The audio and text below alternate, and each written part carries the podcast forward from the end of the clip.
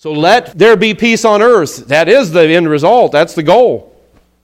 The means God's going to get to that end, he hinted at in the second chapter of Psalms when he talked about his son. He was going to give him a rod of iron. In the 110th Psalm, when he talked about ruling, he hinted at those means and he reinforced them heavily in the book of Revelation. It's going to take a process to bring this world back into peace. But you and I can enter into a state of peace with God right now. We don't have to wait a thousand years to be at peace with God. You can be at peace with God today. You can submit your life to the Lord today. You can cast your cares on Him today. Submitting to Him actually includes casting your cares on Him. Isn't that nice? When you submit, you're actually giving Him all the things that you can't handle.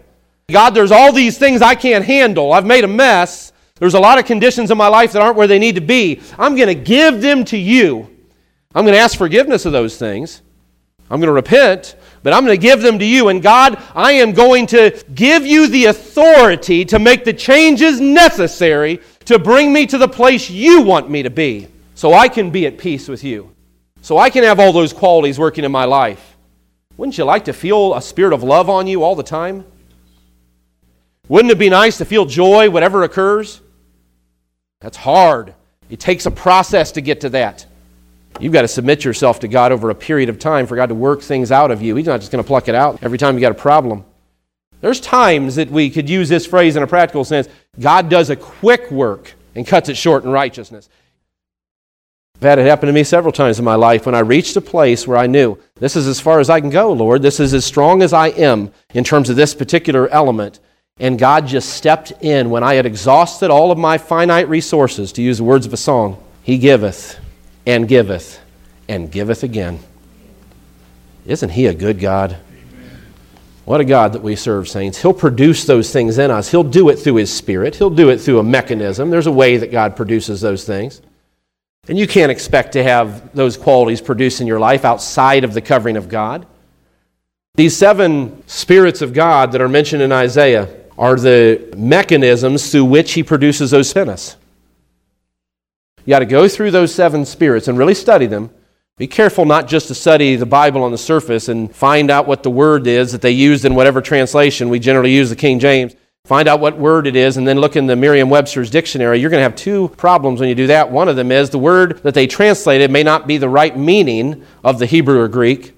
Number two, Merriam Webster may not know what the meaning is God was trying to convey. So be careful doing that kind of word study. It's good to use those tools. But the best thing you can do with some of these really important concepts, like the fruit of the Spirit, like the spirits of God, is to look at what the original language means and understand what that would represent in terms of the context. So, if you were to go through those seven spirits, I'm not going to do it in any depth today. Before I even do that, let's go back to Jude for a minute. I didn't finish that, did I? That just struck me. Let's go back to Jude before I go to there. Some with compassion, making a difference, that 22nd verse.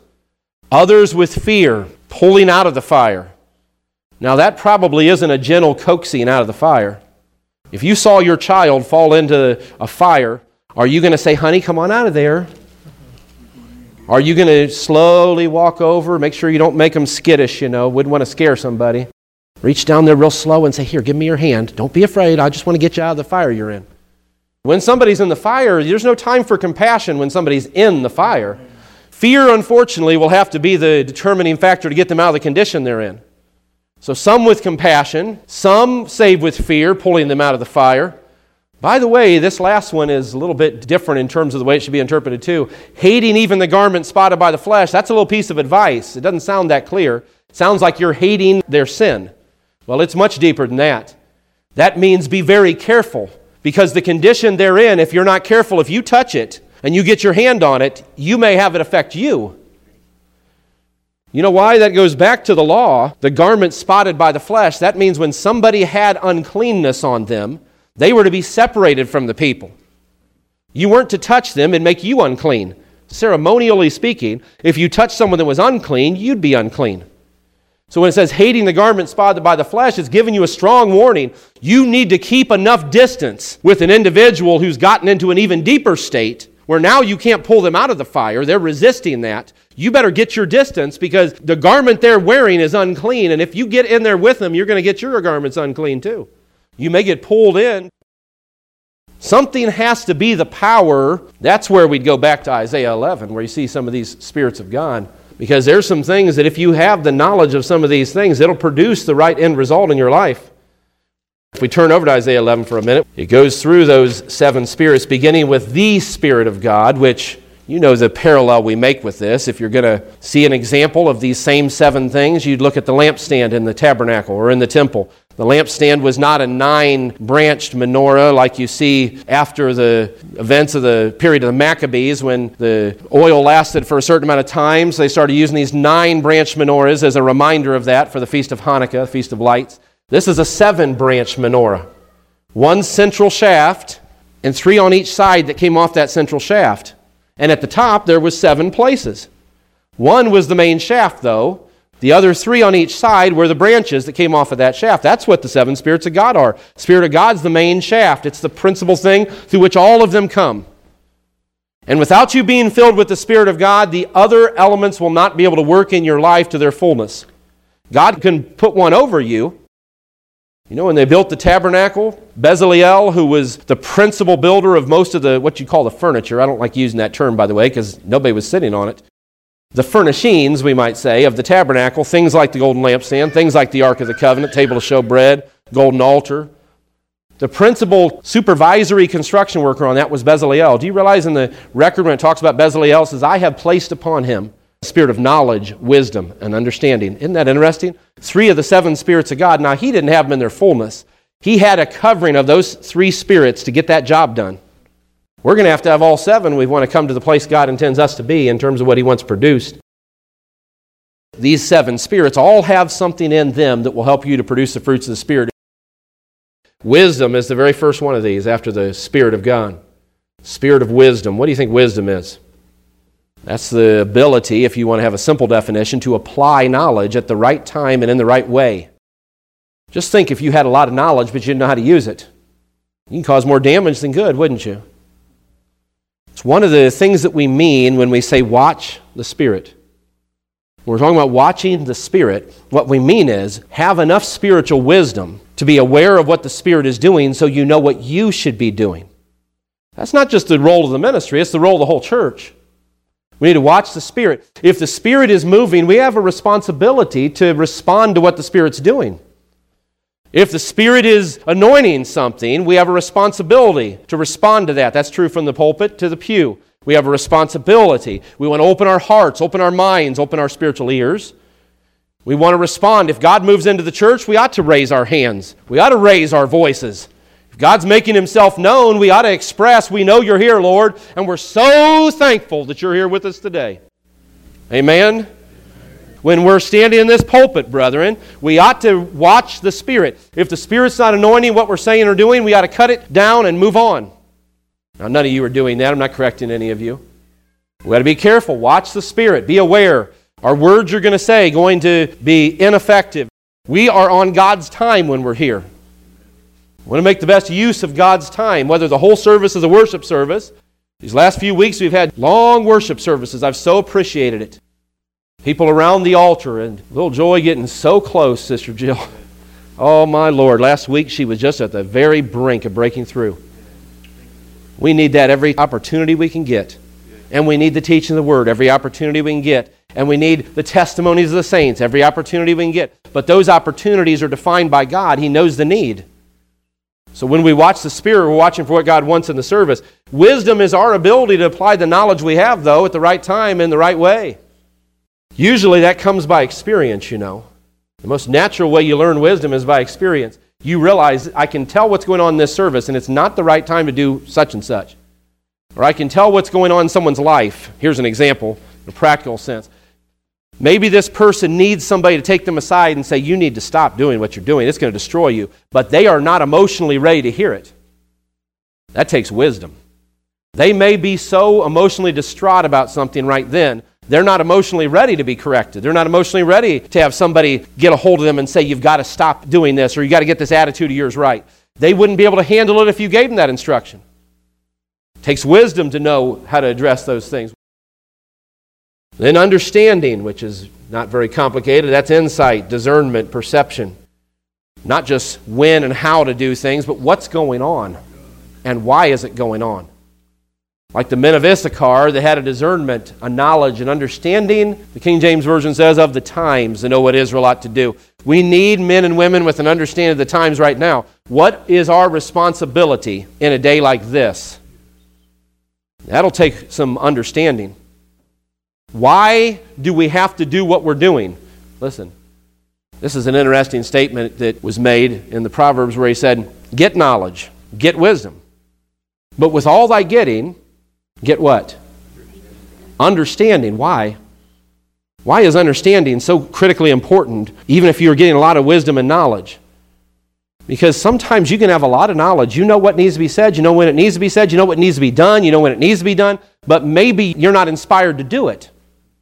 Maybe you don't really want to do it. Maybe you haven't been given the courage to do it. I think Joshua had been well prepared to lead Israel. I think he'd watched how Moses handled things, good and bad. Look, that's a good lesson. Sometimes we have problems at leadership. You know what the advantage of problems at leadership is? You learn what not to do the next time. No, we don't want any problems at leadership. God in heaven forbid. But the advantage, if there is one, there is to someone failing at leadership is there is a warning sent out. This is not the way to do things. Judgment will follow. Let's not do that the next time around. You can learn good and bad examples from individuals. You can learn good examples by watching them. I said that they were supposed to replicate their rabbis. You can learn a good example by watching someone and seeing how they handle conditions. You can learn a bad example by watching them. There's times that Joshua could have learned tremendously examples from Moses, Moses was, in most of his life, fulfilling the statement made about him that he was the meekest man on the face of the earth. But he wasn't always the meekest man on the face of the earth. He wasn't acting very meekly when he struck the rock again. And Joshua, if he was wise, saw that and saw, listen, the end result, the fruit of Moses doing that. The end result of Moses getting out into that spirit was Moses didn't get to go over into the promised land. You saw the fruit of acting that way. So if you were wise and watching Moses, you'd come to the conclusion I can't act like that. I can't lose my temper like that and go past what God's instructed me because I'll end up like he did. I'll produce the same fruit he did, which meant his spirit wasn't right, and God took him out of the possibility of crossing that Jordan River because of it. We need to have an understanding. Now, the understanding side of it is we need to know why. Get knowledge and get wisdom, but with all thy getting, get understanding. It doesn't do you any good to have all the knowledge in the world and know how to apply it if you really don't know why you should even bother. That'd be like someone studying their Bible and being able to quote any verse in the Bible. I've known people like this. They can quote massive sections of the Bible, but their spirit doesn't match their knowledge. I've seen people that can teach for hours, but their spirit doesn't match the knowledge. You'll know them by their fruit, saints. That's not just the fruit of what they produce in terms of, if you're talking about a minister, in terms of the congregation they have, or how much money is in the bank, or how big the church is, how nice the building is. Those are external fruits. The most important fruit is the fruit produced in the man's life that produces spiritual fruit in other people's lives. You want to know somebody by their fruit, you can see the fruit of their own life, and you can see their fruit in other people's lives. You understand? That's the true fruit inspection we need to be doing what fruit do I see in that individual's life that I would want to emulate? What fruit are they producing in the lives of other people that I can tell this is real? If it's not real, it's probably not going to be passed on to other people. That's just like a father or a mother setting a terrible example in the home and expecting the children to be godly because they act godly at church. You think that's going to happen? You're not going to produce good fruit unless you are good fruit. If it's not good, it's going to produce after its kind, you know. We need to have an understanding. Now, the understanding side of this is pretty simple. We need to know why we're doing what we're doing. You have all that knowledge, you've got all that wisdom, but if you don't down inside your heart believe that God is real and that I have a responsibility to Him, you're going to have a terrible lack of understanding, and all that knowledge and wisdom isn't going to do you one bit of good. And then we've got to have counsel, direction, what should be done. That doesn't just mean you give counsel either. You might have the spirit of counsel in the sense that God gives you insights to give counsel. But I'm going to tell you what the best spirit of counsel all of us can have, including any leader in the church, is the spirit to take counsel. None of us are outside the line of authority where we're not responsible for taking counsel. I've got to take counsel. You've got to take counsel. We all have to take counsel. You know where we take counsel in the most direct sense? At the throne of God. We don't take counsel based on what the world's doing. Well, I'd advise you to get with the program because all the other churches in Mansfield are going to start doing things such and such a way, aren't they? They are, probably. A lot of them are going to do a lot of things that are going to be taking counsel at the mouths of what amounts to political talking heads. You don't get with the program, the church will get smaller. You don't get with the program, you're going to be categorized as an extremist or whatever the case might be because of your biblical views. We take counsel at the mouth of the Lord. We don't take counsel at the sound of all this racket going on outside the walls. We take counsel at the mouth of the Lord. That's harder to do. This world is shouting and yelling, trying to get your attention. They're all over the place trying to get your attention. From the billboards to the television to the radio, there's a constant bombardment of the world trying to give you counsel. Counsel about what products to buy, counsel about what attitude to have, counsel about what worldview to take. All of it's all around us all the time. But the children of God ought to take counsel first at the mouth of the Lord. That means God is the one that gives us our direction. Our direction is not determined by a fallen society. Our direction is not determined by our emotions. Here's where the danger is at. Because if we allow our emotions to direct our decisions, we'll be in a dangerous place. Sometimes that's good.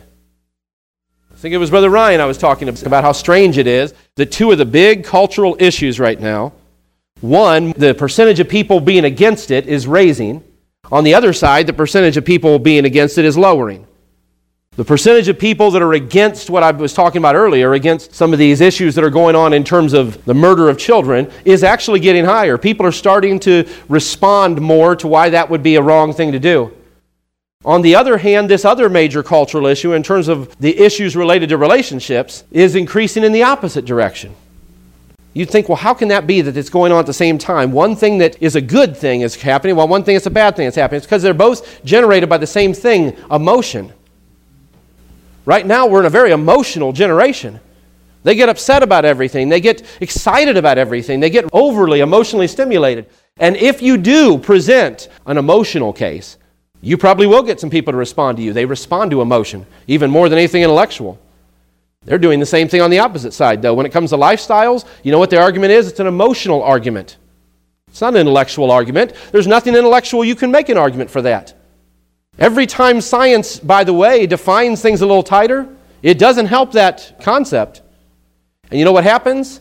Every time science discovers something else that looks like, well, this doesn't back up what the mainstream media wants you to believe, you know what they do? They almost always assault the people that did the study call them names and everything else, and some of them are liberals themselves. They just took the facts and presented them. See, we're driven by a lot of emotion, saints. We cannot be driven by emotion. We've got to take counsel at the mouth of the Lord.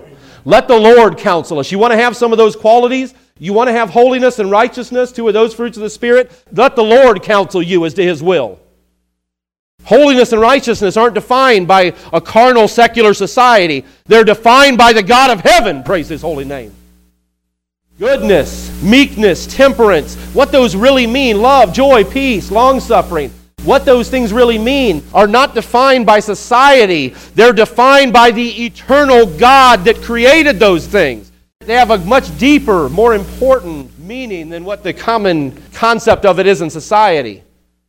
You know, they'd love you to be meek from their perspective. Just stay quiet and get out of the way and let us walk over you.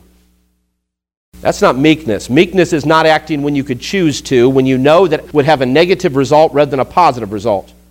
Meekness is not not acting when you have the ability to act. If you saw somebody drowning and they were yelling out for help and you say, Well, I've got the strength to help them, but I'm not going to do it. You know ridiculous that is? Meekness is not not acting. It's not acting when you know that your actions would not produce a good result. It will just make it worse. I told you a little bit ago, sometimes people get in a spirit and they need somebody to counsel them and tell them, you've got to get out of what you're doing. You've got to stop this. But they won't hear it. You trying to talk to them about it then will make it worse. That's when you need wisdom. Should I speak to this person? That's why I include the word discernment with that. God, let me know. Is this something I should say? Before you jump the gun, ask the Lord, is it time? Should I say something? Because you could say something at a time when it would make the condition worse. What's meek is things are going on around you that you might want to respond to. They might really upset you. But you know responding would make it worse rather than better. And so I'm going to swallow my pride and demonstrate meekness when I could act. I have the ability to act. I've got the intellectual understanding to act. I've got a command of the condition that I can act. But I know that whatever I do will not be productive, it'll be counterproductive. So I'm going to take the blows rather than to do anything.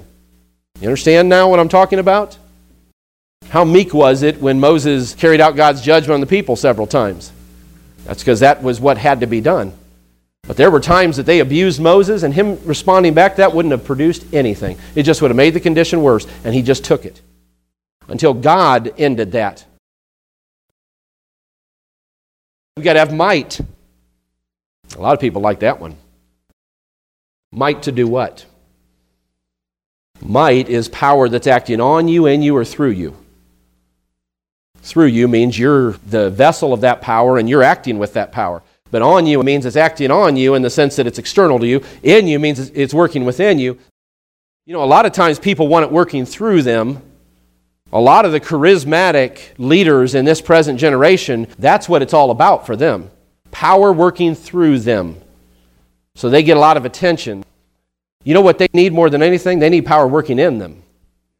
Nobody needs to see it. They don't need any attention for it. But there are so many problems, so many corrupt bones inside those whitewashed sepulchres, and they're walking around wanting to be the extensions of power. And their own life is such an absolute mess.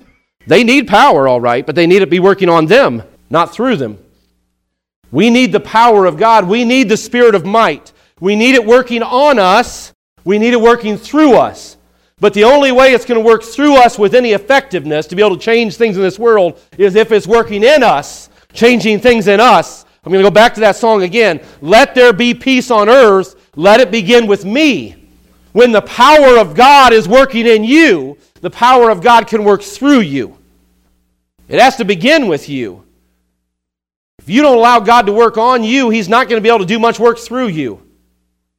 Thank God He's still working on us. And that's not all, He's still working through us. The might that we want is might to stand against this world, but that might is going to have to be something that is living in us so God can work through us, saints. The kind of strength we need to be able to do what's necessary in this generation. And then we're going to need knowledge. Now, knowledge is pretty obvious, isn't it? It's just cognition. It's just the fact that you clearly understand a concept of some kind. Let's use two C words. You need to have clarity and certainty. That's true knowledge. Because it doesn't do you any good to have knowledge of something you're not sure is real. It doesn't do you any good to have knowledge of something you don't really know that you believe in.